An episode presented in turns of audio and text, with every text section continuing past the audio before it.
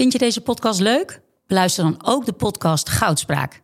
Ik ben Minkeboy. Als voormalig tophockeyster weet ik hoe Olympisch goud voelt. In de openhartige podcast Goudspraak praat ik met sporticonen die straks in Parijs voor het hoogste podium gaan. Over de weg naar goud. Beluister nu de podcast Goudspraak. Hij had ook een hele grote lul. Volgens Marcel van Roosmalen is er dus een neef van Garincha. Die zit in een grot met een foto van de lul van Garincha. Nou, daar is Marcel nog eens een keer naar op zoek geweest, maar hem niet gevonden. And uh, there used to be a ballpark where the field was warm and green. And uh, the people played their crazy game with a joy I'd never seen. And uh, the air was such a wonder. Nou, daar zitten we Ja. weer, eh, heren. Welkom allemaal. Het is eh Hartgras podcast nummer 8 in weer een andere opstelling. Eh, rechts van mij is zoals altijd eh, Hugo Borst. Hugo, je hebt een Pi-shirt aan. Is het Pi-getal toch? 3,14? Dat is het piegetal. Daar weet ik verder niks van. Want ik ben echt een alfa-rots mannetje. Maar eh, ja, die heb ik ergens eh, van een rek af eh, gevist. Vind je hem mooi? Ja hoor, het misstaat je niet. Een Het beetje is- grijzig ben je wel. Terwijl Ja. er veel te vieren valt. Want Ajax is natuurlijk kampioen Ja, geworden. hartstikke leuk. Ik heb mijn sjaaltje Hartstikke meegenomen. Frans, leuk. eh, blij toch? Henk, we, schakelen later ook nog even met Henk Spaan. Ja, ook natuurlijk grote. Ajax-liefhebber. Ja, Frans is er ook weer. ja, ja. Nee, daarom is het leuk. Frans het- wie? Sorry. Frans Tomezen. Oh, Frans natuurlijk. Ja, maar het voelt al zo vaste waarde. Het Ja. gewoon de Neres die altijd invalt in de 60ste minuut. Ja, Neres is momenteel niet zo'n compliment, maar verder eh, doe ik het ervoor. Maar je hebt speciaal veel Rotterdammers eh, opgesteld. Ja, omdat... eh, Dat is gek, hè? Nou, introduceer maar. Maar dat is helemaal geen Rotterdammer die daar zit. Nee, dat, is, ik- dat, dat dacht ik ook. Maar het is Michel van Egmond. Ja, we beschouwen hem wel al als een Rotterdammer, maar Je bent een Hagenees, Michel. native, native Hagenees. Nou, ik ben geboren, om het echt dan officieel even duidelijk te maken. Ik ben geboren in Voorburg. Toen ben ik opgegroeid in Zoetermeer. Dus is Den Haag Light. Ja, mensen gaan altijd zo doen. Hoezo? Als je zegt Zoetermeer, dat, net alsof je bent opgegroeid in Dresden tijdens het bombardement. Zo reageren mensen altijd. Nee, dat Maar- komt een beetje door dat literaire eh, tijdschrift. Dat Ja. heette Zoetermeer. Dat Eind heeft- jaren tachtig. Ja. Ja. Wat Kwam is dat? van de grond. Van Giphart, hè, heeft dat... eh, Nou, hij heeft nog zes eh, edities opgeleverd volgens mij hoor. Ja. Ja. Toen ben ik in Den Haag gaan wonen, inderdaad. En mijn hele familie komt uit- ook uit Den Haag. Maar ik heb altijd in Rotterdam, of altijd, ik heb sinds het begin van de jaren negentig in Rotterdam gewerkt. En nu woon ik er ook. Dus ik voel me ook wel een beetje een halve Rotterdammer. Ja, en jij bent eh, nou ja, de- bekend schrijver natuurlijk van veel eh, biografieën. Maar ook eh, podcastmaker, waar Hugo dan weer zeer groot fan van is. Ja, Ja, zeker. De Dik voor elkaar podcast. Ehm, ik denk de podcast die wel eens in het World Guinness Book of Records kan komen als ja, elke aflevering is weer langer. Oh, Ze begonnen ooit rond een uur en ze zitten inmiddels tegen de twee uur en ze zijn hoeveel weg? 30 afleveringen? zoiets ja, 32 afleveringen. Nee, dat is een aanrader. Er zitten twee eh Feyenoord-kenners. Ehm, Martijn Krabbedam, ja, die zit bovenop het nieuws. Een typische clubwatcher. Ja, Michel van Egmond die loopt al eh, 30 jaar mee bij Feyenoord. En is diep eh, tot eh, in de club doorgedrongen jaren geleden. En ja, daar kan hij smaken, smakelijk eh, over vertellen. En Feyenoord is natuurlijk gewoon de kleurrijkste eh, club. Eh, dit is de dag na het kampioenschap van Ajax. Maar je kunt je afvragen wat er, wat er belangrijker is. Ajax succes of Feyenoord altijd een verhaal. Toch Frans? Nou ja, verliezen is wel literairder dan winnen. Dus dat in die zin eh, is het natuurlijk wel een club voor schrijvers eigenlijk. Is Feyenoord. Hè? Dus het, er valt meer aan te, aan te beleven, dat klopt. Wil je er iets over zeggen, Michel? Nou over ja, dat het mooie- debakel?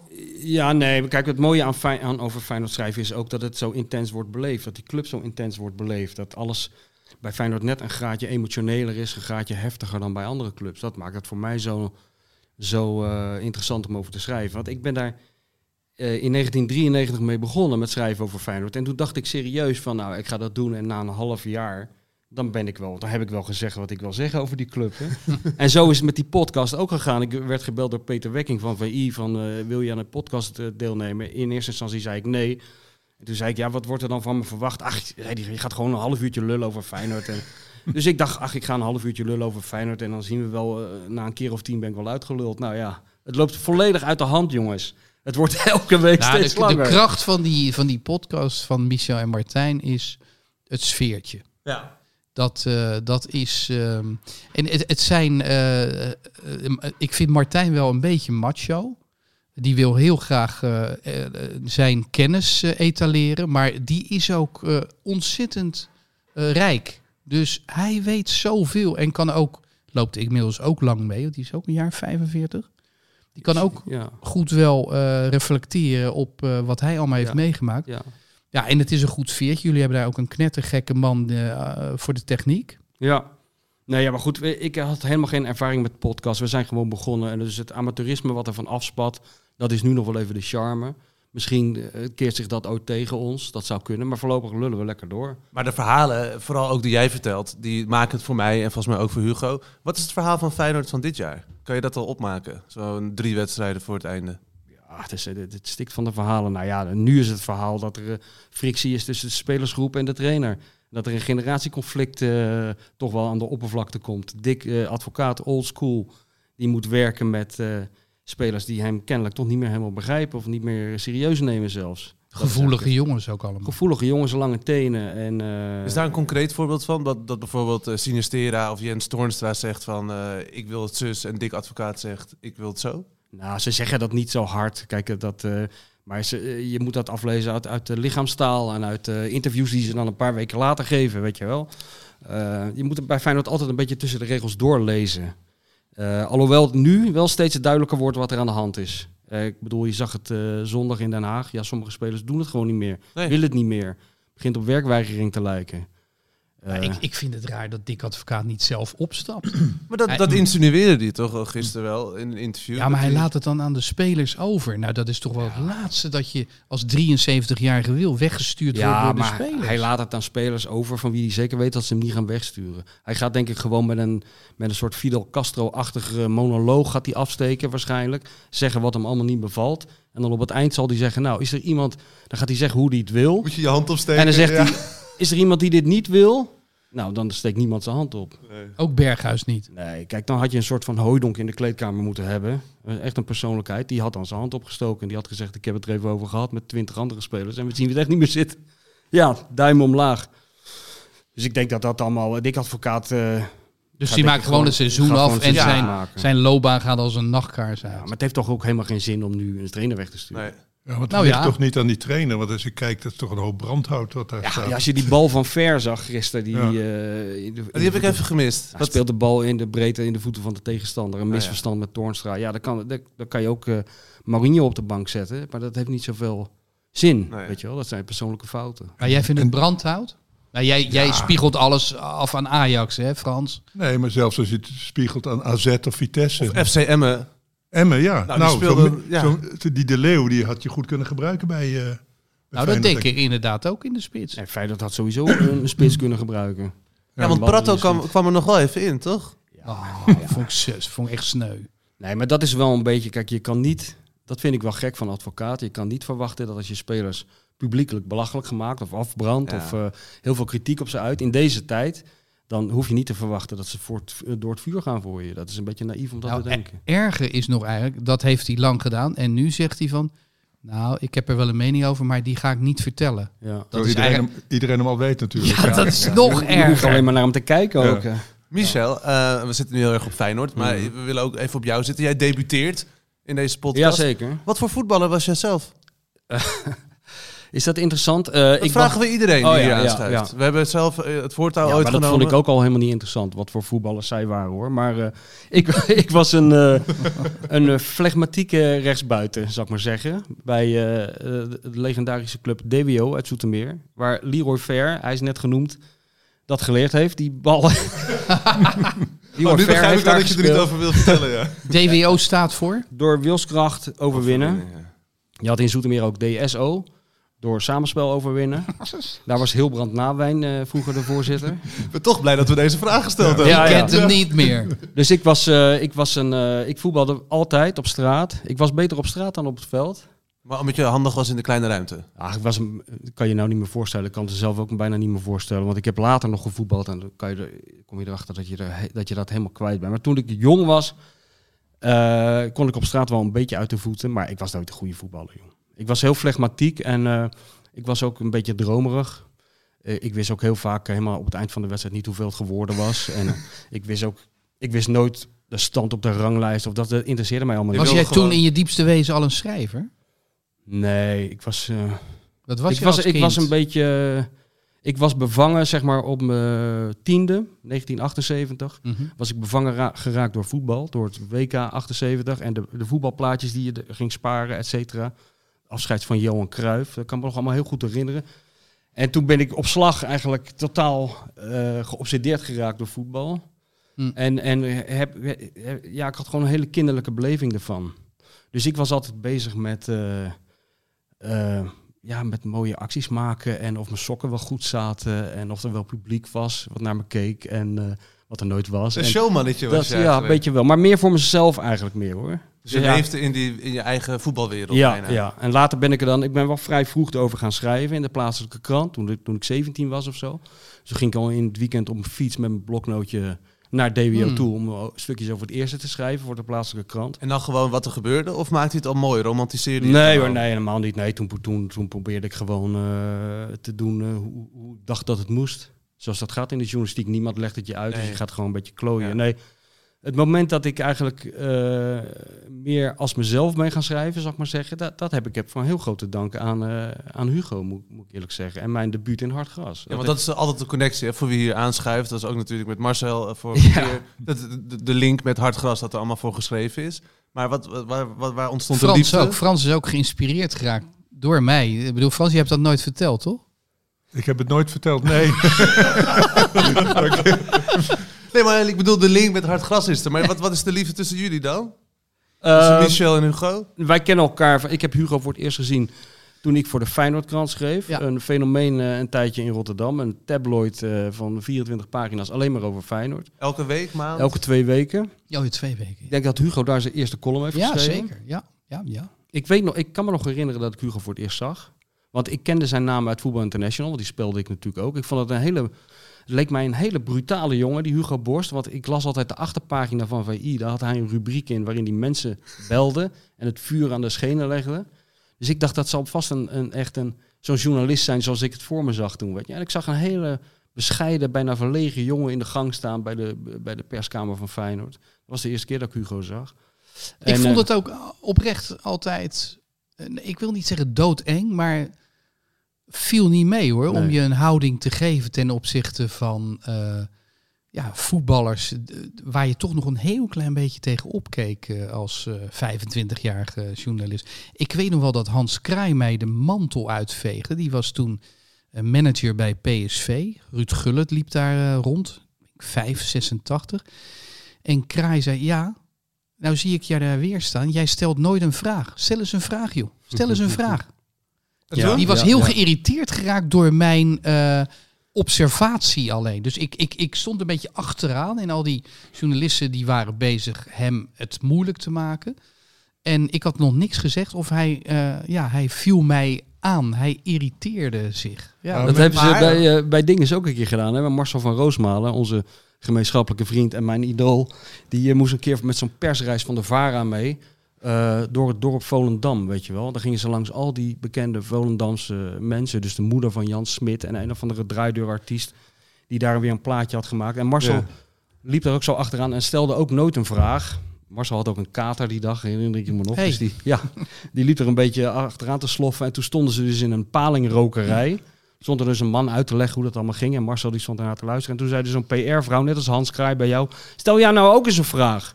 En toen zei Marcel, "Ehm, ja, eh, rookt u zelf ook? ja. Ook Maar goed. weet je jouw vraag nog, die je toen hebt gesteld aan Hans Kraai? Nee, ik kreeg een rood hoofd. Ik kwam daar niet goed uit. Het is wel goed gekomen met Hans Kraai. Ik heb hem ooit, ehm praat je twintig jaar later, was hij echt een oude man geworden. Een paar jaar voor zijn, voor, zijn dood heb ik hem nog eens eh, op weg gebracht naar zijn, zijn- bed. Was op het EK van 2008. En daar was hij eh, te gast geweest. En toen heb ik hem richting zijn kamer. eh, en to- toen erv- ervoer ik dat echt alsof ik mijn eigen vader richting zijn bed eh, begeleidde. En toen was hij heel beminnelijk en, en, en, en zachtaardig. ja, ik, ik heb later heb ik het eh, wel goed met hem kunnen vinden. Maar toen En- was hij al eh, dement volgens mij. Nee, toen was hij nog niet, zeker Oh. niet eh, dement. Want hij eh, had toen wel te maken met een, een zieke vrouw. Die, die leed Oh, wel aan dementie. En ik heb natuurlijk de oude kraai samen met Hans Kraai junior gedaan voor over vaders en zonen op televisie. Oh ja. Ja. Ja, en eh, dat was wel een mooie aflevering. Daar kwam eigenlijk uit dat Hans Kraai junior nooit eh, bevestiging had gekregen van zijn vader. Ja. Eh, en daar heeft hij altijd naar gesnakt. En waarschijnlijk is, zijn al die schoppartijen gewoon provocaties geweest. Want, want Hans Kraaij junior die schopte iedereen in elkaar. Dennis Bergkamp was ook zo verschrikkelijk bang voor Hans Kraaij junior. Maar dat had eigenlijk te maken met een schreeuw om aandacht. Zie je me, zie je me. Dat was Ja. de enige wedstrijd waar de ouders van Bergkamp niet gingen kijken. Hè? Ja, die gingen elke wedstrijd kijken. Behalve als Dennis tegen Hans Kraai moest spelen, dan bleven ze thuis. Dan konden ze niet aanzien. Verschrikkelijk, hè? Ja. Wat een Maar weet je wat eh, Hans heeft een keer gezegd van... eh, ik heb Hans junior daar ook wel eens over gesproken. En die zei toen van ja, maar je moet niet vergeten... ik zat op de tribune als kind toen mijn vader tegen Real Madrid speelde. Met Puskas en Gento. En daar uitgeschopt werd en met een tulband om zijn hoofd terugkeerde... en Ja. met bebloedend hoofd weer er tegenaan. Held. Ja, hoe moet je daar overheen komen hè? Ja. als zoon? Dat is natuurlijk wel een beetje het klassieke eh, Ja. dilemma van Hans junior geweest. Maar Hansje schijnt wel een hele goede jeugdvoetballer geweest Ja. te zijn. Die kon aardig meekomen in de B1 van Feyenoord. Samen met René van der Technisch, Gijs. ja. Die kon heel aardig voetballen, maar ergens heeft hij een afslag gemist en is hij waanzinnig om zich heen gaan schoppen. ja, en had ander talent eh, voor vrouwen versieren. Ja. Begrijp ik altijd. Dat hij dat dan wel... eh, Ook, ook van vrouwen kon. scheiden. en scheiden, maar ze ook... eh, hij is toch... Ik ben er behalve Ajax-fan ook Telstar... nou, fan wil ik niet zeggen, bezoeker. Ja. En daar eh, is hij natuurlijk ook eh, wel eens neergestreken. En, eh, en hij stond er wel bekend omdat hij eh, de, de hele populatie daar eh, afwerkte. en een soort abonnement had op motel, en op motel Akersloot. Dat, dat was dan zijn favoriete afwerkplaats. En dat ging in de kantine ten ronde dit, deze verhalen. Nee, dat, was, dat, stond, dat, dat, dat werd open en bloot gedaan. Maar ze, bij Telstar dachten ze dat het erbij hoorde. Dat zo'n bekende Nederlander en zo, die, die hebben andere mores dan... eh, Nee, de voor het salaris ga je daar niet heen. Bij Telstar voetballen. Nee, maar het heeft wel... de- Zij trekken altijd goede trainers aan. Nou, Simon Kissenmaker liep daar toen rond. Ook een eh, Ja, le- legendarische eh, Ja. trainer. Maar waarom, nog, ja? ja, waarom ga jij naar Telstar? Ga je, ga je, Bij gebrek aan beter eigenlijk. Maar dat is meer omdat het in de... Ik woon in Haarlem, Mm. dus ik vind het leuk om eh, in de buurt te gaan. Ja, En, Haarlem en, en, niet en een vriend van mij die is daar totaal... Die heeft aan het bestuur gezet. Is helemaal gek van. Die heeft heel zijn hele leven en zijn kapitaal opgeofferd aan die club. Dus dat... eh, Het is wel de cultclub van Nederland, eh, Ja. een beetje, hè, onder leiding van die voorzitter. Die, die is in voor de gekste. Ik heb een tijdje geleden met eh, Wim Kieft en Arno Grunberg, die, die liggen elkaar wel, die twee. En Ja. daar hebben wij een keer een middag eh, zitten eten. En toen kwam het met Grunberg over het feit dat hij eh, zo vaak van die verhalen maakt waarin hij zeg maar embedded gaat, hè, eh, als kamermeisje Ja. werken of in, in het leger in Afghanistan en dat soort dingen. Toen zei hij, ik zou eigenlijk wel voetbaltrainer willen worden. Bij Telstar. Nou ja, dat zeiden wij toen. Van, hij zei toen van, zou dat kunnen? Assistent Als- kan. assistent of trainer. Ik als, zou hij, wel... als hij gewoon 2000 euro meeneemt, dan is hij daar gewoon assistent trainer. Nou nee, Maar- sterker nog, wij zeiden toen van, ja, er is maar één club die zo gek is om hier ja tegen te zeggen, dat is Telstar. Dus we zullen een ze mailtje... hebben- ze we hebben een mail gestuurd. Ze hebben en Edgar Davids ook gehad een tijdje, dus eh, Ja. alles kan. Hij was welkom. hij was welkom. Dus dat gaat een keer gebeuren. Ja, het is er nog niet van gekomen, maar als, eh, als hij wil, dan wordt hij trainer van Telstar. Is dit een telefoon bij ons aan tafel of is dit Henk Spaan? Hallo? Hey jongens. Het wordt mooi ingebroken hier. Hey Henk. Hey. Vertel eerst even hoe het gaat met je, met je fysieke gezondheid. Eh, nou, ik, heb, ik maak de laatste week nogal grote sprongen voorwaarts. Dus springen, ik kan de trap af met, met, met twee krukken kan ik de trap op en af. Dat wil zeggen de buitentrappen. En eh, ik loop eh gelijkvloers kan ik zonder krukken lopen. Dus eh, het gaat goed. Ja, een beetje zoals eh, Daily Blind ook het herstel gaat. Ook zonder krukken was hij... eh, Ja, maar die had nog wel zo'n heel groot eh klopvoet. Hè? Die, eh, die, dat zat in een soortement van. Ja, dat heb ik ook lang gehad, zes weken. Dat, zoiets van plastic, van plastic of uh, versteviging. Maar eh, het gaat goed. Ik zag hem ook een beetje hinken, ja. ja. Dus, dus de knieën die zijn helemaal gemaakt, operatief. En nu eh, ben je aan het revalideren. Eh, fysiotherapeut Zeker. komt langs. Hoe is de zorg in Frankrijk? Beter dan in Nederland. Leg eens uit. In ieder geval veel, veel goedkoper.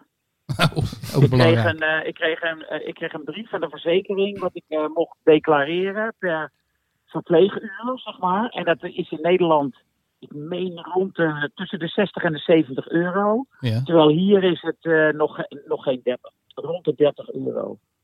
Oké, we zullen En, Hugo eh, de Jonge jouw kant op eh, sturen. Vind je dat goed? joh, maar dat is die eh, verschrikkelijke privatisering van eh, tijdperk Rutte. Die, die, dat is echt een... ehm, Nou, de privatisering Ja. vond toch al eerder plaats, de jaren negentig toch al? Toen is het toch dat allemaal weet ik niet uitgedacht? zo, maar eh, ik, ik eh, geef van alles Rutte de schuld. Ja, waar, waar het kan, pak je Mark Rutte aan, inderdaad. Dat is een goeie. Eh, het, is, het is in principe allemaal de schuld van Margaret Thatcher, want die heeft dit geïntroduceerd in Europa, dat pure kapitalisme. Maar eh, Rutte heeft zich er niet van afgeke- afgekeerd, laat ik het zo zeggen. En heb je nog voetbal gekeken, eh, Henk? Het Franse voetbal? Oh, nee, gisteravond, jongens. Elke week is er een topwedstrijd in de Ligue 1 en elke week is het mega spektakel. Eh, vorige week hadden we Lille tegen Lyon, meen ik, als ik me goed herinner. Maar gisteravond was het eh, Monaco-Lyon met een formidabele Memphis. Hmm, fijn. Eh, nou, die was echt fantastisch. Ze, kwamen achter Lyon via Memphis gelijk en op voorsprong. Toen maakte Monaco weer 2-2. Intussen had eh, Lyon tien man, want er was er een uit het veld gestuurd. Eh, en eh, tien minuten voor tijd of zo eh, maakt Cherky, dat is een hele jonge jongen, met, na een fantastische combinatie 3-2 voor, ehm, voor Lyon. Het betekent dat Lyon nu op koers ligt voor Champions League. En dat de titel wordt nu, dat gaat nu tussen Lille en Paris Saint-Germain. Maar het is echt ongelooflijk. Maar wacht En even, en Henk. Die Memphis, Ja, ga door. Ja. Door. Memphis. nou, die Memphis heeft zich nu dus in de kijker gespeeld. Wederom in heel Europa. Die is transfervrij. En gezien wat er bij eh SEG, en gezien wat er bij SEG is gebeurd. eh, Smegma? met eh Steven SEG, Zeg, wat is dat? Leg Zeg. even uit. Sports Entertainment Group. Ja. Eh, die hadden de Vrij onder contract. Eh, in het weekend is uitgekomen dat eh, er 7,5 miljoen vermoedelijk eh, bestemd voor tekengeld in de zakken van de makelaar is verdwenen. ja, moet je lezen op Eh, Follow the Money. Ja, Follow the Money heeft dat onthuld. Maar in de voetbalwereld is dit al veel langer bekend. Hè? Want de Vrij is natuurlijk al een tijdje weg bij SEG. Van Hanegem schreef vanmorgen, dit zal zijn invloed hebben in de kleedkamer van het Nederlands elftal. Nou, die invloed heeft het al. Want? Want eh, er, zijn, er zijn meerdere jongens al weg bij SEG. Onder andere Rai Vloed. En Rai Vloed is de beste vriend van Memphis. Ja. Dus, eh En zijn dus, contract loopt ook af, hè Henk? Eh, eh, het is zo dat... Bij de- Lyon, zeker. Ja, want de Vrij die is eigenlijk in de problemen gekomen. Zijn contract liep af bij Lazio. Eh, toen is Ja. hij naar Inter gegaan. Dan is het eh, altijd aannemelijk dat een speler een flink handgeld krijgt. Nou, Ja. dat handgeld, dat is waarschijnlijk in de zakken van... eh, Nou, waarschijnlijk. de- Daar hebben eh, de mannen van Follow the Money de papieren van. Toch? Ja, Dat geld is naar SEG gegaan en eh, de Vrij Ja. had het nakijken. Ontzettend veel geld. 7,5 miljoen Maar euro. SEG is een soort overkoepelende organisatie met allemaal spelersmakelaars. Nee, dat is, eh, Nee. dat is een makelaardij van. Kees Vos. En Kees Vos heeft grote spelers, zoals Steven de Hele Vrij. grote spelers. En die ja. hebben een beetje gesjoemeld met geld. ja. Maar Henk, jij zegt, Nou of. Van Hanegem heeft gezegd... dit heeft zijn invloed misschien wel eh, op de kleedkamer van het Nederlands elftal.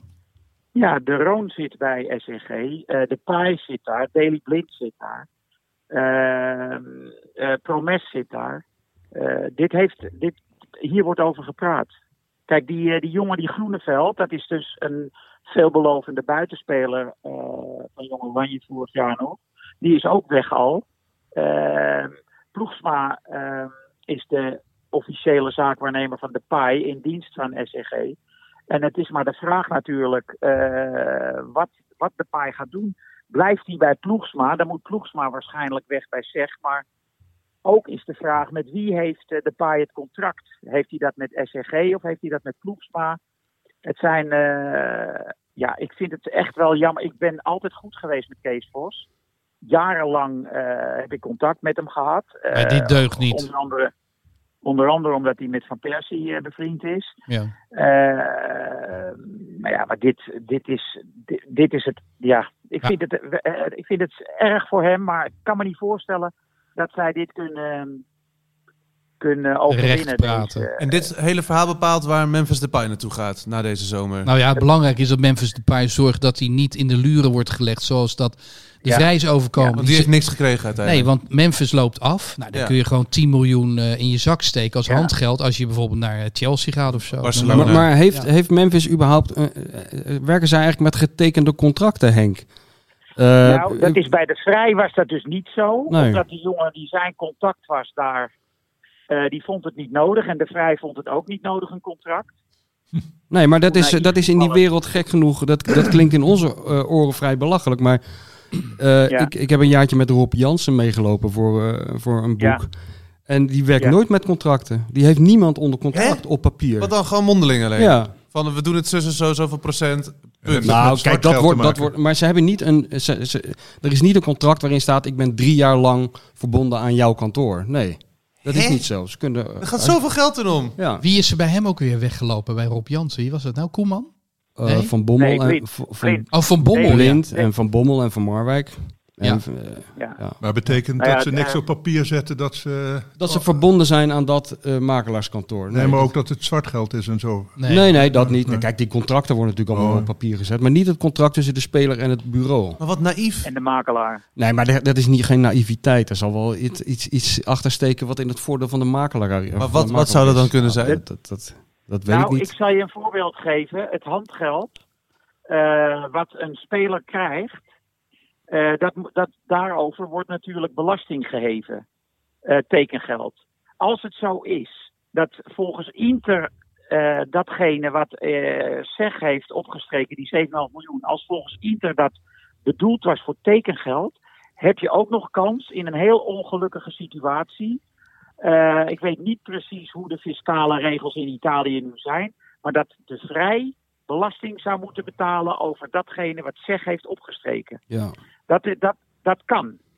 Eh, dat, is, dat is een mogelijkheid. Dat is eerder gebeurd met voetballers. En eh, dat zou wel helemaal natuurlijk verschrikkelijk zijn. Overigens verdient hij de vrij helemaal niet verschrikkelijk veel hè, bij, eh, bij Inter. Ook nog. Volgens, nee, volgens Inter heeft de salaris bekendgemaakt. Ik geloof 3,5 miljoen per jaar. Dat, is, dan, dat, is, dan, dat is dan netto. Maar dat haalt het niet bij de vrij met z'n 12 miljoen. Hè? Eh, sorry, met eh, de licht. De licht. Ja. Oeh, wat een bedragen. Dus dan kun je toch maar beter bij Roya- Rayola zitten, eh, Henk. Nou, eh Rayola, ik sprak eh, mensen en die zeiden: Rayola doet dit niet. Nou, die, eh, dat is fijn een keer iets dat positiefs Ja, dus fijn om... eh, ja, eh, Klinkt goed. geweldig. Nou maar hopen dat het waar is. Van een onwijze toffe pizzabakker, man. Ja, ja Nog- zeker. Nog even over de, de liefde voor het voetbal. Je noemde weer een talent. Hè? Ja, we schrijven even mee, Henk. Kun je het spellen? Die naam die je net noemde, die De goede winnende. speler. Cherky. Ja, T. Cherky. Ik geloof dat hij 17 jaar is. C-H-E-R-K-I. Maar wie wie je rustig kan opschrijven, die kreeg gisteren rood, helaas. Ja. Dat is een jongen die heet Kakkeré, die is 21. Ja. En die, is, eh, die zal nog niet eh, tijdens het EK meedoen, maar de volgende WK's dan zit hij bij de selectie van het Franse elftal. Dat ga van Monaco. Kakkeré. C- Nee, van, Van, Lyon. van Lyon. C- Lyon. C-A-Q-U-E-R-E-T. Kakkeré. Heb je dat mis? Maar Nee. eh, dit brengt mij op dat verhaal van Frank Heijnen in Hard Gras. Je zit er lekker in, hè? Henk? Eh. je hebt goed de vaart erin. Hij moet iets kwijt. Nee, Ja. maar dan kan ik zo meteen weer ophangen. Spreek je, Ja. wel, men- spreek, je wel, spreek je wel mensen daar, Henk? ik spreek hier helemaal niemand. Nee, dat, Ik spreek alleen mijn vrouw. Gooi het eruit, Henk. Ja. Maar zie jij ufo's, Henk? Zie jij ze vliegen daar? Nee. nou ja, kijk. Het grappige is, Heine schrijft dus dat eh, verhaal over die UFO's in Hartgras. eh wat is het? 137. Ja. Ja, de nieuwe. Nog te koop, hè? In de boekhandels. Ja, Mensen, alsjeblieft, mag ik dat even zeggen, Henk? ja. En, en ehm, de boekhandels hebben zwaar te lijden. En daardoor, wij ook, schrijvers ook. In Gods naam gaat dat nummer 137 kopen. En u heeft goede kans dat ook 136 er nog ligt. Want toen was de broer ook dicht. En nummer 135 ook. Daarnaast alle boeken van Michel van Egmond, Frans Tomezen. Frank, heb jij al een boek? Nee, uit? nee, nee, nee.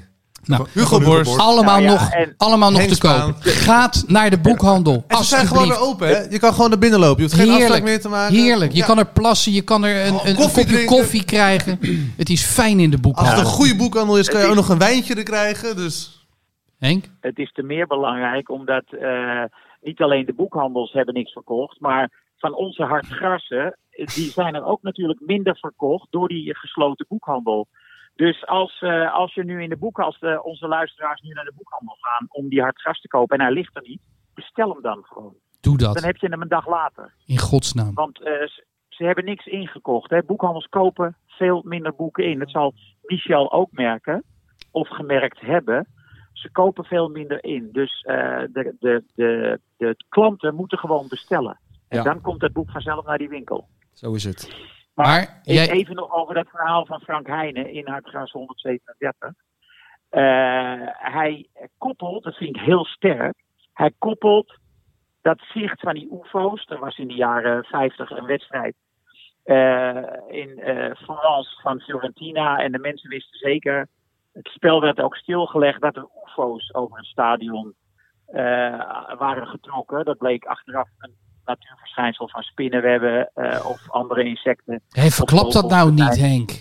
Doet niet de zaak. maar, Spoiler. eh, hij koppelt het aan spelers die hij had gezien. Jonge spelers. Die hij een enorm grote toekomst eh Ja, ja, dat is heel grappig. buitenaard. Zo En dat, goed. is, en dat is Ja. grappig. Dat zijn ook, dat zijn dus ook een soort ziensbegoochelingen. Hij noemt ook de namen daarvan. Dus dit wou ik even koppelen aan die kakkeré. Die, waar- waarvan ik net zeg van die speelt voor, eh, over drie Ja. jaar het WK. Maar zo hebben we allemaal wel eens een Eh. speler ontdekt die er nooit is gekomen. Ga ik zo naar vragen, Ja. mannen. Ga ik zo naar vragen. Ja. Wat is jouw Nou ja, grootste misser geweest, Henk? Ik denk Yusuf Hersi, of niet? Nou, Hoe trouwens met zijn vriendin? Yusuf Hersi heeft gewoon een hele goede, mooie carrière in de voetballerij achter de rug. Maar ik heb eh, op acht een jongen gezien eh, tijdens het Pinkstertoernooi van Blauw-Wit. Die was 18, die werd speler van het toernooi. Kees Rijvers, die was daar als coach van PSV, gaf hem meteen een contract voor PSV. Dat was een Welsh international. Hij heette Nick Deasy. Iedereen voorspelde hem een enorme Ja. toekomst. Spits. Maar eigenlijk, eigen, ja, spits. Slappe zak Maar was het. Nou, dat niet zozeer, maar hij was toch iets minder snel dan hij op zijn achttiende leek. En eh, hij heeft het eigenlijk, na PSV was het een beetje over met hem. Dus dat was hem wel een misser. En Jeffrey Castillon heb ik ontdekt.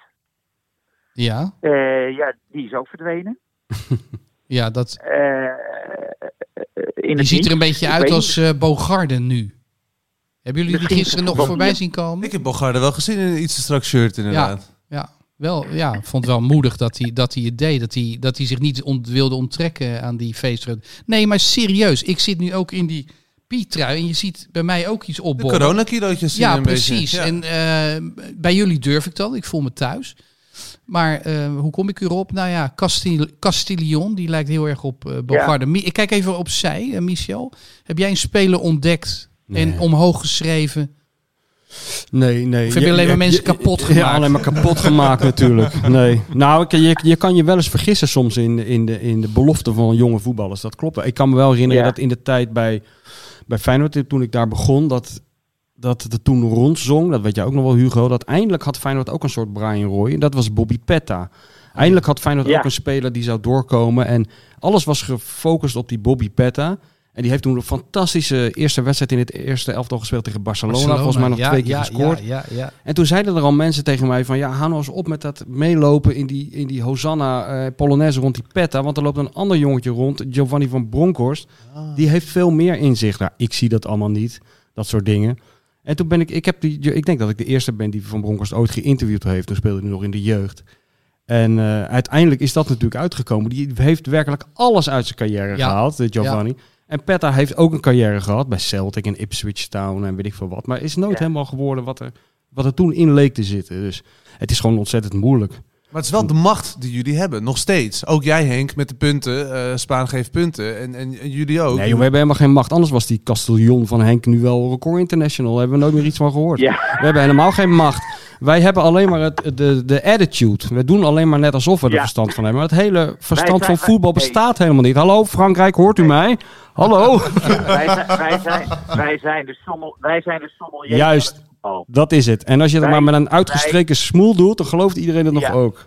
Ja, wij vertellen met heel veel zelfvertrouwen eh, waarom de wijn zo ontzettend goed is. en eh, iedereen gelooft ons. Juist. Ik kijk even naar de overkant. Maar- Frans, eh, heb jij... Je hebt toch in de duinen wel eens een speler ontdekt? Ja, die was, die was toen wel een beetje op zijn retour.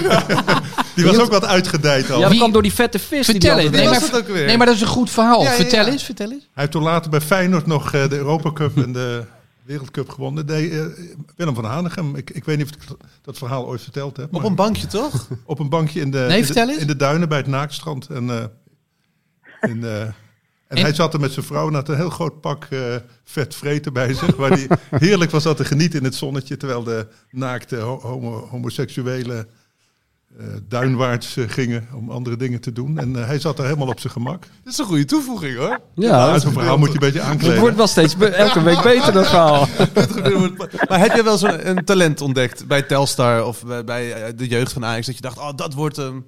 Nee, maar je hebt natuurlijk, wat in het algemeen kan ik wel zeggen met die UFO's, wat ik het mooie vond van het verhaal van Frank eh, Heijnen, is je wilt altijd iets zien wat er niet is. Ja. Dat, dat is denk ik de essentie van het voetbal kijken. Daarom ga je elke week kijken, zelfs eh, mensen Ja. die naar Feyenoord kijken. Die Ja, of hier- Telstar. eh, Telstar, je gaat toch kijken met het idee. Nou, die vriend van mij, die Telstar-fan, daar ga ik ook altijd mee naar Ajax, of wel eens mee naar Ajax. En bij Ajax juicht hij heel eh, beheerst. Maar bij Telstar, waar dat natuurlijk minder mogelijk is om te juichen, dan gaat Ja. hij echt door Ja. het plafond, zou ik maar zeggen. Dan Ja. lanceert hij zichzelf. Het Komt- klopt wat jij zegt. Ja, ik ken ook, en er is een meisje in Dordrecht, die is supporter van FC Dordrecht. Die bestaan ook, heel weinig, maar ze bestaan. Nog Zij even, nog even. Nog even.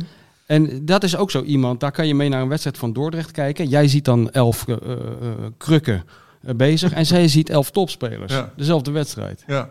Die verbeeldingskracht die je nodig hebt om supporter te zijn van Het is een en al club. En juist, zinsbegoocheling. om, denk ik, omdat het zeldzaam is, net als een UFO toch vrij zeldzaam schijnt te zijn, is hè, een goal bij Telstar of een goede wedstrijd van Feyenoord, dat, daar kun je heel lang op wachten. En als het er al op lijkt, zie je het er al in. denk ik. Ja, Nou ja, weet je, wat je, wat ik vond wel interessant in het verhaal van Frank Heijnen dat hij haalt op een gegeven moment Carl Jung aan. Hè, en het gaat, over, het gaat een beetje over de massa eh, psychologie die ontstaat in het stadion en het, het, het collectief onbewuste schrijft hij over. En dat, he- dat Ja. maak je, als je geluk hebt en maar lang genoeg naar voetbal gaat, maak je soms wel eens mee. Dat heb ik wel eens meegemaakt. Ik kan me een wedstrijd herinneren, Feyenoord tegen Olympique Marseille voor de Champions League.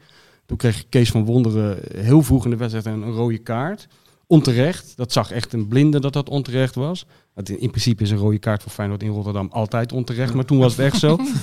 En toen ontstond er dus iets in het stadion wat, wat, je, wat niet tastbaar was. Een soort sfeer en een soort eh, mentaliteit op de tribunes. Een, eh, van ja, dit kunnen we niet over onze kant laten gaan. En toen, op dat moment had ik er alles om durven verwedden dat Feyenoord die wedstrijd ging winnen. Dat voelde je gewoon. Dat was een soort massa eh, hysterie of zo die ontstond. Waar, waar, waardoor dat elftal echt vooruit werd geholpen. En ik heb later die spelers ook gesproken. En die voelden dat ook op dat veld. Want ze wonnen ook. Ze wonnen ook, ja. En eh, dat voelde je aan alles. En één keer in de zoveel tijd heb je dat toch, hè, in een stadion. Dat er iets in dat stadion rondgaat wat invloed heeft op het spel. En da- daar moest ik Ja. een beetje aan denken bij het verhaal van Frank. Mooi, de vogeltjes Ja. op de achtergrond bij, eh, bij Henk. Dat is een boomklever, Ah, Henk. ja, eh, Michel, Michel Ja. ik heb een vraag over eh, het Feyenoord eh, publiek. Hoe komt het dat eh eh, in mijn ogen een hele goede middenvelder, door alle Feyenoord-aanhangers bijna wordt gehaat. En ze vinden hem echt helemaal niks. Terwijl hij is een van de weinigen die een buitenlandse transfer kan maken. Heb jij daar een verklaring voor? Nee, ja, ik weet niet of die door iedereen wordt gehaat hoor. Je merkt wel een, eh, een beetje een tweedeling volgens mij nu in het Feyenoord publiek. Er is wel een deel wat, wat, eh, wat er een beetje klaar mee is met eh, hoe het altijd gaat. En die er nu erg voorstander van zijn om de boel op de schop te gooien en, en voor de jeugd te kiezen. En dit soort spelers als Kokju eh, eh, ja, meer te laten spelen. Dus ik, ik, maar ik kan dat niet verklaren hoor. Maar hij is vooral toch niet zo goed. Ja, hij is niet zo constant. Nee, Nou, dat is het. Hij, hij, geeft eens in de, in de 25 eh passes, doet hij iets eh, heel bijzonders of misschien wel briljant. Maar dat is te weinig om, om eh, daar, moet naar je Arsenal te gaan. Dan wordt hij gelinkt aan Arsenal Ja, maar dat weer. doen ze Ja, nou makelaars. ja. Doen ze Nee, oké, maar dat, überhaupt. Ja. Nee, hij Ja. wordt elke week ergens Nee. aan gelinkt, maar dat, dat, dat hoeft niet Maar het is toch moeilijk voor zo'n jonge speler om in zo'n slecht team te, te renderen, zou ik maar zeggen. Bij. Ajax zie je dat die jonge spelers aan de hand genomen worden van... eh, Het Tadic. Jongens, jongens, jongens. Is een sigaar. Kukçu is een ufo. Ja? Ja. Henk ziet Nee, ufo. nee. Vliegend spinnenrag Nee. is ja, het. dat is het. Nee, nee, nee. Het is een van de weinige Feyenoorders die kans op een eh, transfer hij zit wel bij de Turkse selectie. In dat verband wil ik even Ja. aankondigen voor onze vaste luisteraars. U zit nu eh, te luisteren naar de achtste Hartgras podcast. Eh, de negende zal een voorbeschouwing zijn op het EK. En dan trekken wij flink, eh eh dan pakken we flink uit.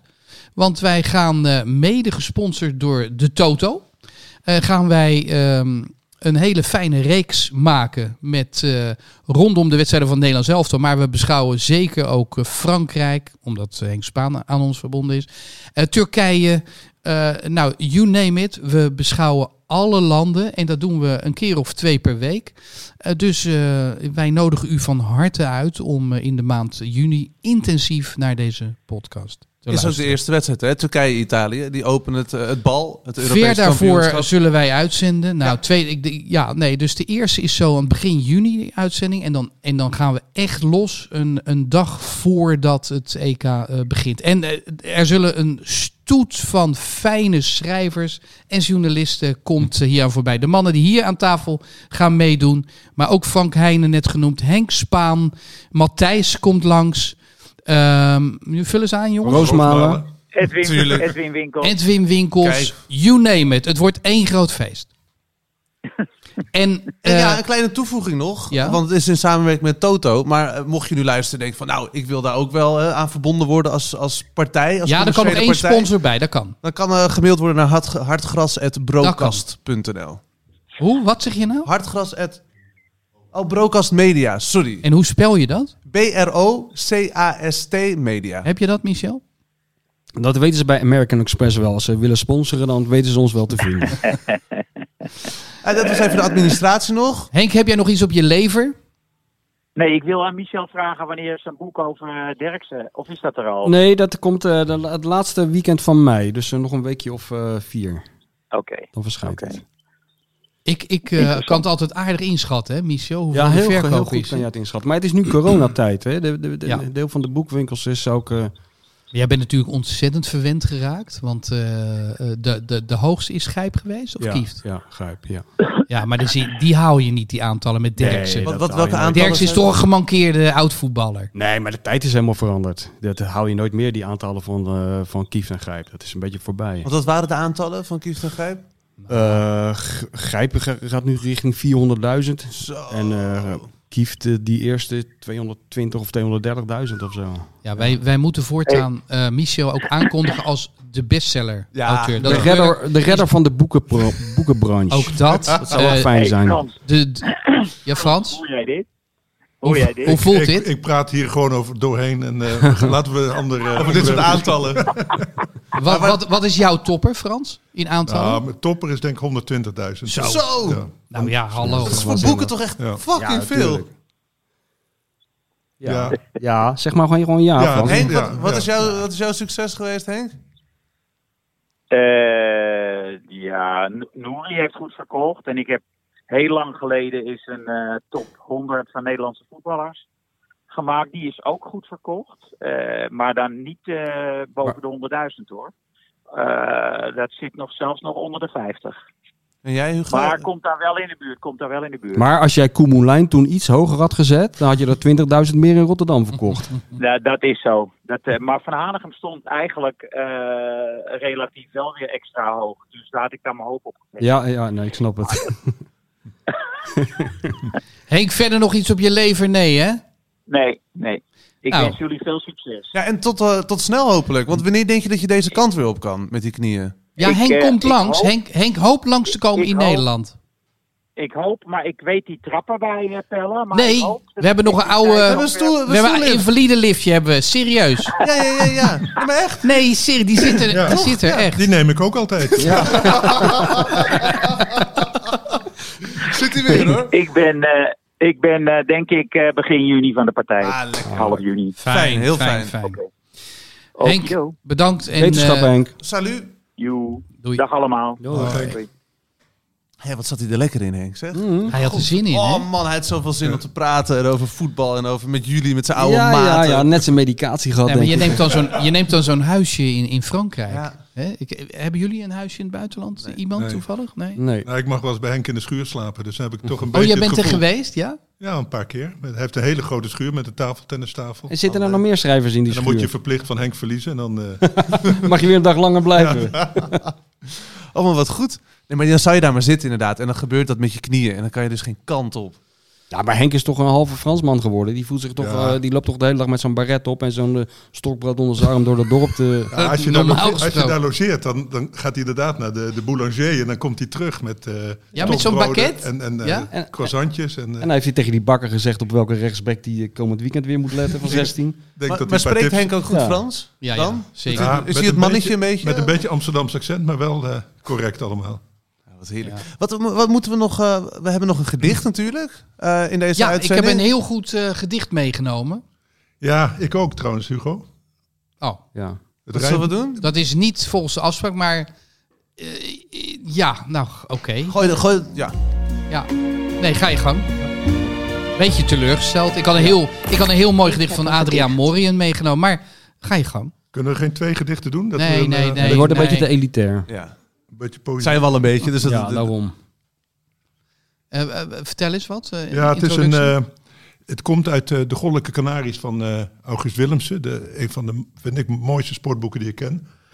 over de Braziliaanse gekte van het voetbal. En dan citeert hij een gedicht van Drummond d'Andrade. Die eh, bekend is geworden voor, van, voor zijn liefdesgedichten, zeg maar gerust. Erotische gedichten. Maar die ook een heel mooi over voetbal schrijft. En dat is zoals bekend in Brazilië ook een vorm van eh, erotiek. ja ik, doe mijn ogen dicht. Want je zag met de kampioensviering ook Neres en zo. Oh, die dansen. Dat, eh, Maar toch geen zinnetje van de bal is rond en vrouwen zijn ook rond. Dat werk. nee, het is, het is wel het, eh, op het ritme van een uh, aanzwellend orgasme. Dus ik moet wel eh, Ja, nee, even, ik Oh, doe ja. mijn ogen Dan gaan we even opzij zitten. even het brillen op, spat, Ja. spatschermpjes. Spatscherm, mond, mondkapjes. Het gaat over een doelpunt, maar dan op zijn eh, Zuid-Amerikaans. En het is goal, bloeiend uit de versleten schorre keel. Goal in mijn openslaande hart. Goal in mijn straat, op de terrassen, in de kroegen, in de vlaggen, in de vuurpijlen. En goal in het geslinger van de slingers. Goal in de regen van papieren die het vieren op het lichten van de lucht. En elk papier dansende lach, verspreid over het hele land in feest en omarming. Een land dat zoent en zingt. En het is goal. En het is goed. Het is een goal van honing en van zon. Mooi. Ja, Ja. prachtig. Ja. Weet je wat wel leuk is van dat boek van, eh, eh, van August Willems? Ik heb dat uiteraard ook gelezen, de Goddelijke Canarie. Ik heb wel een beetje een, eh, een Brazilië-tik. Ik ben er vaak geweest en voor mijn lol en ook wel eh, veel om verhalen te maken. En ook met Marcel van Roosmalen. Ook dankzij Hartgras een weekje met Marcel van Roosmalen. Ehm, maar eh, in dat boek van, eh van Willemsen eh, is ook een hoofdstuk over Garincha. Hè? En, Ja, prachtig. Al die en over die anekdotes. begrafenis. En, ja. Ja, en ook de beroemde anekdote dat na het, het WK, geloof ik, of in Zweden of in Chili. Brazilië is wereldkampioen. Er komt een radioreporter met gevaar voor eigen leven door die massa heen. En die houdt die microfoon voor de neus van Garincha. En die zegt: Garincha, Garincha, alsjeblieft twee woordjes voor het volk. Twee woordjes voor het volk van Brazilië. En dan zegt hij: Dag microfoon. en dat is dan de beroemde anekdote. Maar later is er een. eh, en zo staan er nog veel meer in. Dat Garincha vaak niet wist tegen wie die speelde. En dat hij al zijn tegenstander Joao noemde. Of ze nou uit Wales kwamen of uit Noorwegen. Hij speelde altijd tegen Joao. Maar later is de biografie van eh Garincha uitgekomen door Rui Castro. Een hele grote voetbalkenner. eh, en samba-kenner in Brazilië. En daarin wordt dat allemaal ontkracht. En blijkt Garincha... er blijkt één journalist te zijn geweest in Rio. Die heeft op een dag tegen hem gezegd... Weet je wat? Eh, ik kan je wel de hele tijd interviewen en proberen leuke dingen te ontlokken. Ik kan het ook allemaal verzinnen. Dan zet ik dat in de krant en dan krijg je de helft van het geld. Nou, dat vond Carintje prima, want die had de hele dag ontzettend veel dorst. Alcoholist, hè? Een beetje, Ja, ja. zwaar Hè? alcoholist. En die heeft dus al die En die heeft verhalen al die dingen verzonnen. En Garincha zelf kon niet lezen, niet schrijven. Hè? Nee. Dus eh, die, die interesseerde het ook verder helemaal niet. Toch dat Dus dat is die- later allemaal gecorrigeerd. Kon hij niet lezen en schrijven? Nee. Want ik, ben, ik heb een keer de zoon van Garincha opge, opgezocht in Zweden. Hè? De, Ja. Oh ja, daar heeft hij eh, natuurlijk in ik- 1958. Ja, een jaar later, Ja. in 59, heeft hij een kind verwekt daar. En eh, die ben ik toen op gaan zoeken. En ehm, die had wel één brief van zijn vader. Had, had zijn vader nooit ontmoet, maar had wel één brief. Maar die was door iemand anders geschreven. Wel, hij kon zelf niet schrijven. Zo. Hij kon alleen zijn handtekening zetten. Wat hij dan ook deed. Onder contract. Maar dat, hoe, hoe ging dat dan? Nou, dat was een jaar... eh, hij is gewoon aan alle kanten... Als je, je moet die biografie echt lezen van Ruby Castro. Hij is helaas niet vertaald. Hij is alleen in het Engels. Maar die, die is echt fenomenaal. Als je dat leest... Dat Hij zijn leven- alle kanten genaaid ook. Al- al- alleen maar. Alleen maar. ja. Maar hij is toch ook helemaal Zeg- vergeten gestorven? Hij is eh, toch... Nou, zijn begrafenis, als je... is als een je heel, dat beschrijft hij prachtig. ja, eh, daar zijn beelden van. Als je op YouTube Ja. intikt eh, begrafenis Garincha, dan zie je, de, zie je een, vracht, een brandweerwagen met de kist erop. Die rijdt dan door Rio heen. Daar staan die mensen, honderdduizenden mensen op de Ja. viaducten en zo. En er zijn volgens mij ook nog beelden van die begrafenis zelf. En dan krijgt iedereen ruzie met iedereen. Dus hij had, eh, hij had zoveel exen. Die verschenen allemaal bij die kist. Die kregen mot met elkaar. Iemand had de vlag van Botafogo over de kist gedrapeerd. Maar die club heeft hem altijd eigenlijk eh, eh, leeggetrokken. Dus Ja. iemand trok die vlag weg. Die legde er een andere vlag neer. Dat werd ook weer knokken. Wat goed. Er was niet genoeg aarde om het graf te bedekken. Ja. Ik ben ook bij dat graf geweest. Met Marcel geloof ik samen. Dus op het eind werd er van alles ingegooid. Graspolletjes en van alles. Nee, En dat, dat is, ligt er nog steeds een soort van zo bij. nee, dat is wel een beetje opgekalefaterd. Maar hij, hij ligt heel bescheiden in zijn dorp. Pau Grande heet dat. Dat betekent grote stok. Ook grote lul trouwens in het Braziliaans. Hij had ook een hele grote lul. Volgens Marcel van Roosmalen is er dus een neef van Garincha. Die zit in een grot met een foto van de lul van Garincha. Nou, daar is Marcel nog eens een keer naar op zoek geweest. Maar hem niet gevonden. Maar het is een heel klein mannetje. Misschien leek die groter ook. Of niet? Ja, en, en twee. Ja, of het de UFO, hè? Ja, Dus kan je ook een UFO. Dit willen we ook. Of ja. Dat kan ook. Nou, er zat geen spinnenracht tussenbij. Ja, 13 kinderen had hij. 13. Ja. Maar eentje in Zweden en 12 in Brazilië. Ja, dat zijn de officiële kinderen, ja. Oh, wat een goed verhaal dit. eh. ja. Nou, maar dat is wel gek. Dat, dat vind ik wel leuk van over voetbal schrijven. Dus ik heb dus, wat ik net vertelde, op mijn tiende werd ik, werd ik gek van voetballen. Mijn moeder had het in de gaten. Die heeft mij toen een boekje over voetballen gegeven. Een vrij kinderachtig boekje van, ik weet niet of jij het kent, van Hans Molenaar. De wonderenwereld van topvoetbal. Dat was eigenlijk mijn eerste voetbalboek. Oh ja, die las ik ook, ja. Samen met het boek van eh, Desmond Morris later. En dat zijn eigenlijk allebei boeken die gaan niet over het spel en niet over de doelpunten, maar die gaan over de gekte eromheen. Dat is eigenlijk iets waar ik later ook altijd ben, eh, over ben gaan schrijven. Maar dat is toch het allermooiste. We hebben het hier over details al eventjes. Over Ja. een bal van Ver gisteren met Feyenoord tegen, tegen ADO. Maar het, het Nou, verhalen maar daaromheen, het is dat doen wel het zo, toch? hè, we kunnen hier de tactiek afzweren, maar zodra je Henk Spaan eh, in de uitzending trekt, dan gaat het toch over systemen, eh, maar Henk kan over verhalen. vaardigheden. Nee, tuurlijk kan Henk dat ook, maar het, het is niet zo dat de mensen tijdens het EK eh, hoeven te verwachten dat het, dat het alleen maar over anekdotes gaat. Nee, dat doen we nu. Nee, het gaat over diepgaande, of, eh, lopende, lopende middenvelders. En, ja, eh, half spaces. toch? Dat zijn we heel, dan zijn we heel actueel. Maar nu eh, is het toch vooral gewoon anekdotes. Tuurlijk, man. Het is, ik lees bijna liever over voetbal dan dat ik er naar kijk. ja, Ja. Nou, bouwde stelling. Nee, maar dat is, dat, om terug te komen, August? Willemsen, die zei 1958, dat was het allermooiste in Brazilië. Maar niemand heeft het gezien, want het was in de Zweden, radio. in die bossen ergens. Ja. En je kon het op de radio kregen, krijgen, maar dan viel de verbinding bij spreken halverwege weg. ja, dat is ook zo'n Maar, verhaal. maar iedereen weet dat dat het allerbeste Ja. voetbal is wat ooit gespeeld is. Dat Ja. deed bijna niemand mee aan die WK. Niemand Nee. wist hoe en je de er moest tegenstanders van Brazilië konden er natuurlijk niks van. Nee, Zweden stond in de finale, nagaan. Ja, tegen, tegen Brazilië. Ja. Ja. Maar wat wij Dat is ook dat verhaal, hè? Dat, eh, een van die anekdotes is dat Garincha in... eh, nee, dat Pelé in, in, eh, in 58 eh, een aantal transistorradio's koopt. Want die, waren toen kennelijk net... eh, Of die, waren interessant voor die Brazilianen. Die hadden drie gekocht. En dat Garincha toen tegen Pelé zei, wat, wat heb je gekocht? Ja, een transistorradio. Toen zei hij, ja, wat moet je daar nou mee? Ja, toen zei hij van, die, die neem ik mee naar huis. En die geef ik cadeau. En toen zei hij, wat moet je daar nou mee? Je, je verstaat toch helemaal geen Zweeds? Weet je wel, die dacht dat er uit een Zweedse radio altijd Zweeds... Dat soort dingen staan er, aan- zijn, zijn die mannen allemaal toegeschreven. Maar het blijkt toch allemaal eh, anders te zijn, weet je wel. Als je met de mensen eromheen praat en wat ik zeg, zo'n Rui Castro, dat, dat, dat vind ik het leuke aan voetbal. Die verhalen die blijven zich ontwikkelen. Ja. Het wordt tegengesproken, er komt er eens wat bij. eh, er wordt weer eens een geheim Ik onthuld. zie je helemaal opfleuren ook. eh, Nee, ik vind dat leuk, ja. Grote glimlach. Maar ook het verhaal dat eh, een slimme jongen als Stefan de Vrij heeft toch zijn ateneum gedaan. Wordt genaaid voor 7,5 miljoen. Dat is toch ook weer een anekdote. Is Tuurlijk. ook weer een verhaal. Ja. Nou Ja, ik, ik kan me er best wel iets bij... Ik heb natuurlijk een jaar met Rob Jansen meegelopen, hè? En, en dan... Ik dacht wel dat ik, dat ik iets van wist van die wereld. Maar je- dat blijkt gewoon, je, je hebt geen idee hoe het gaat. En het- wat mij het meest opviel in die, in die wereld van die makelaars... Is, eh, en, en van de clubs... Is hoe ongelooflijk eh, weinig erover nagedacht wordt. Hoe, hoe, hoeveel van die transfers zomaar een schot voor de boeg zijn. Ik was met Rob in Milaan eh, rond kerst. En hij kon toen een eh, Inter. We zaten in een hotel. Een Inter vierde daar zijn kerstfeest. En iemand had geregeld dat Rob wel even een kwartiertje in de lobby met de technisch directeur van Inter kon spreken. En daar heb, heb ik toen bij gezeten. En dat ga, daar, die mensen hebben in een Als journalist. Als schrijver van dat boek.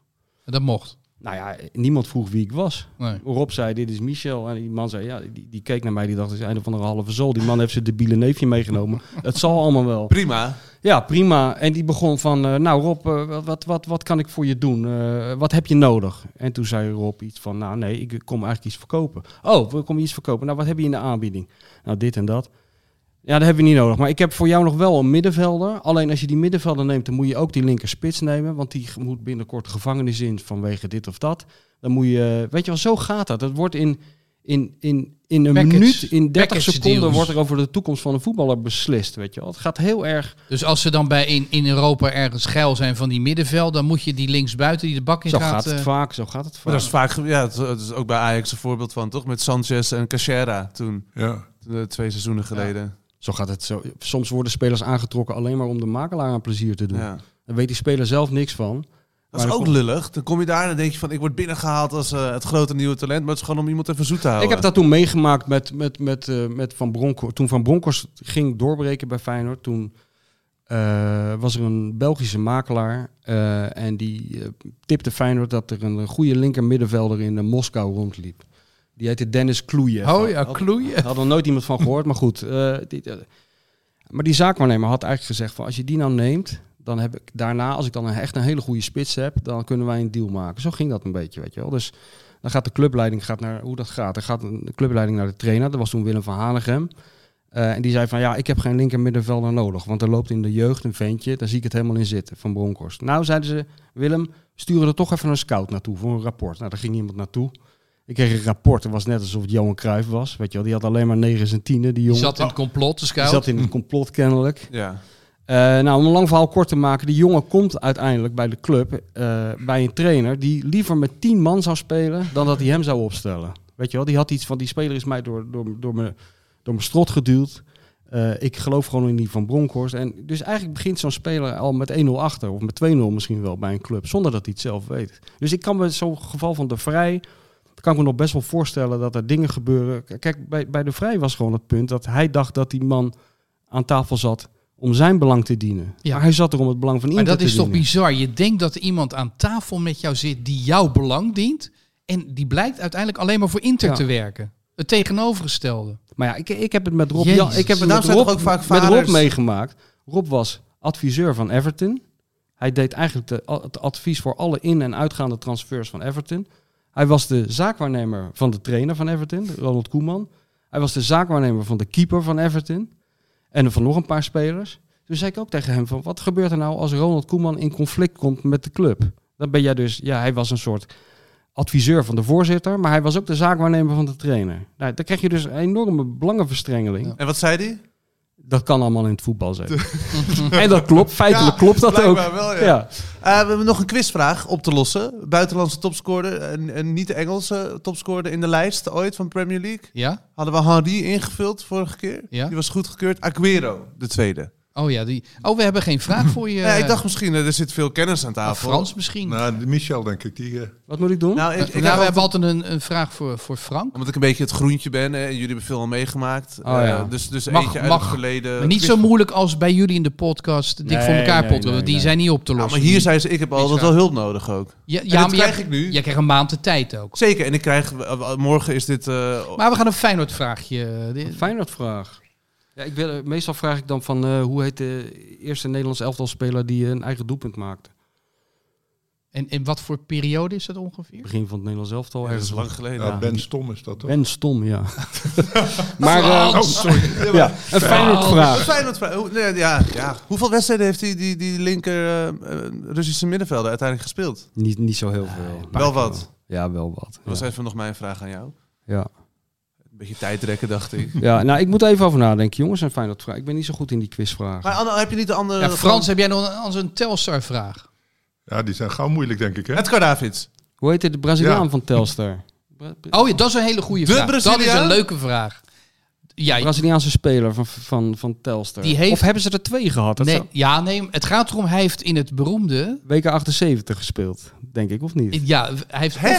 Bij Telstar daarna? Ja, die kwam... weet ik niet zeker of we het nou over dezelfde hebben. Ja, Nico. ja, ja. Oké. Hij kwam licht uitgebuikt, kwam hij in de jaren tachtig aan eh, in Nederland. En heeft toen eh, een tijdje voor Telstar gespeeld. Op welke voorwaarden weet ik niet.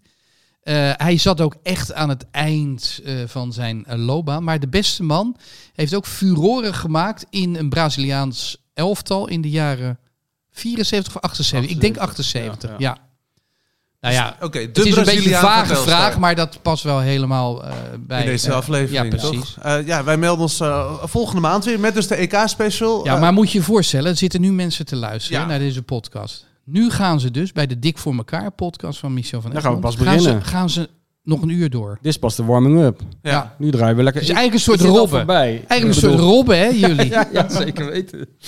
Eh, nee, maar dat is toch juist mooi. En misschien kunnen we daar ooit naartoe werken. Jullie hebben twee 33 afleveringen gehad. Vertel. Nou, maar- ja, ja, ja. Steeds, dit- gewoon zo, het is heel simpel. Steeds 10 minuutjes erbij. Daarom. Dit is pas Ja. onze achtste. En we zijn met de EK dus... eh, Maar eh, dan, Veel dommel- terug. dan dommelt Frans in, ben ik Nee, bang. maar ik denk dat bij Feyenoord is het... Ja, dat is het misschien Feyenoord Ajax. Bij Feyenoord blijf je maar hopen dat het komt. Dus die hebben een enorm... eh, die kunnen Ja, drie wedstrijden spelen. Ja. ja. Maar het is wel raar dat Feyenoord wordt altijd geafficheerd met geen woorden, eh, maar daden. En dat die podcast zo lang duurt. Maar, maar, maar bij jullie... eh, Geen daden, maar woorden zijn wij. Ja.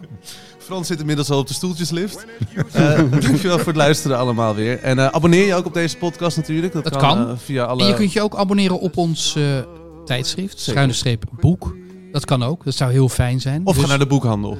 Ja, nogmaals, ga lekker naar de boekhandel. Tot de volgende. Dank voor het luisteren.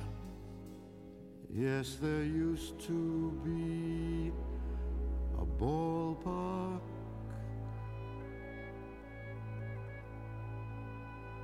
Right here.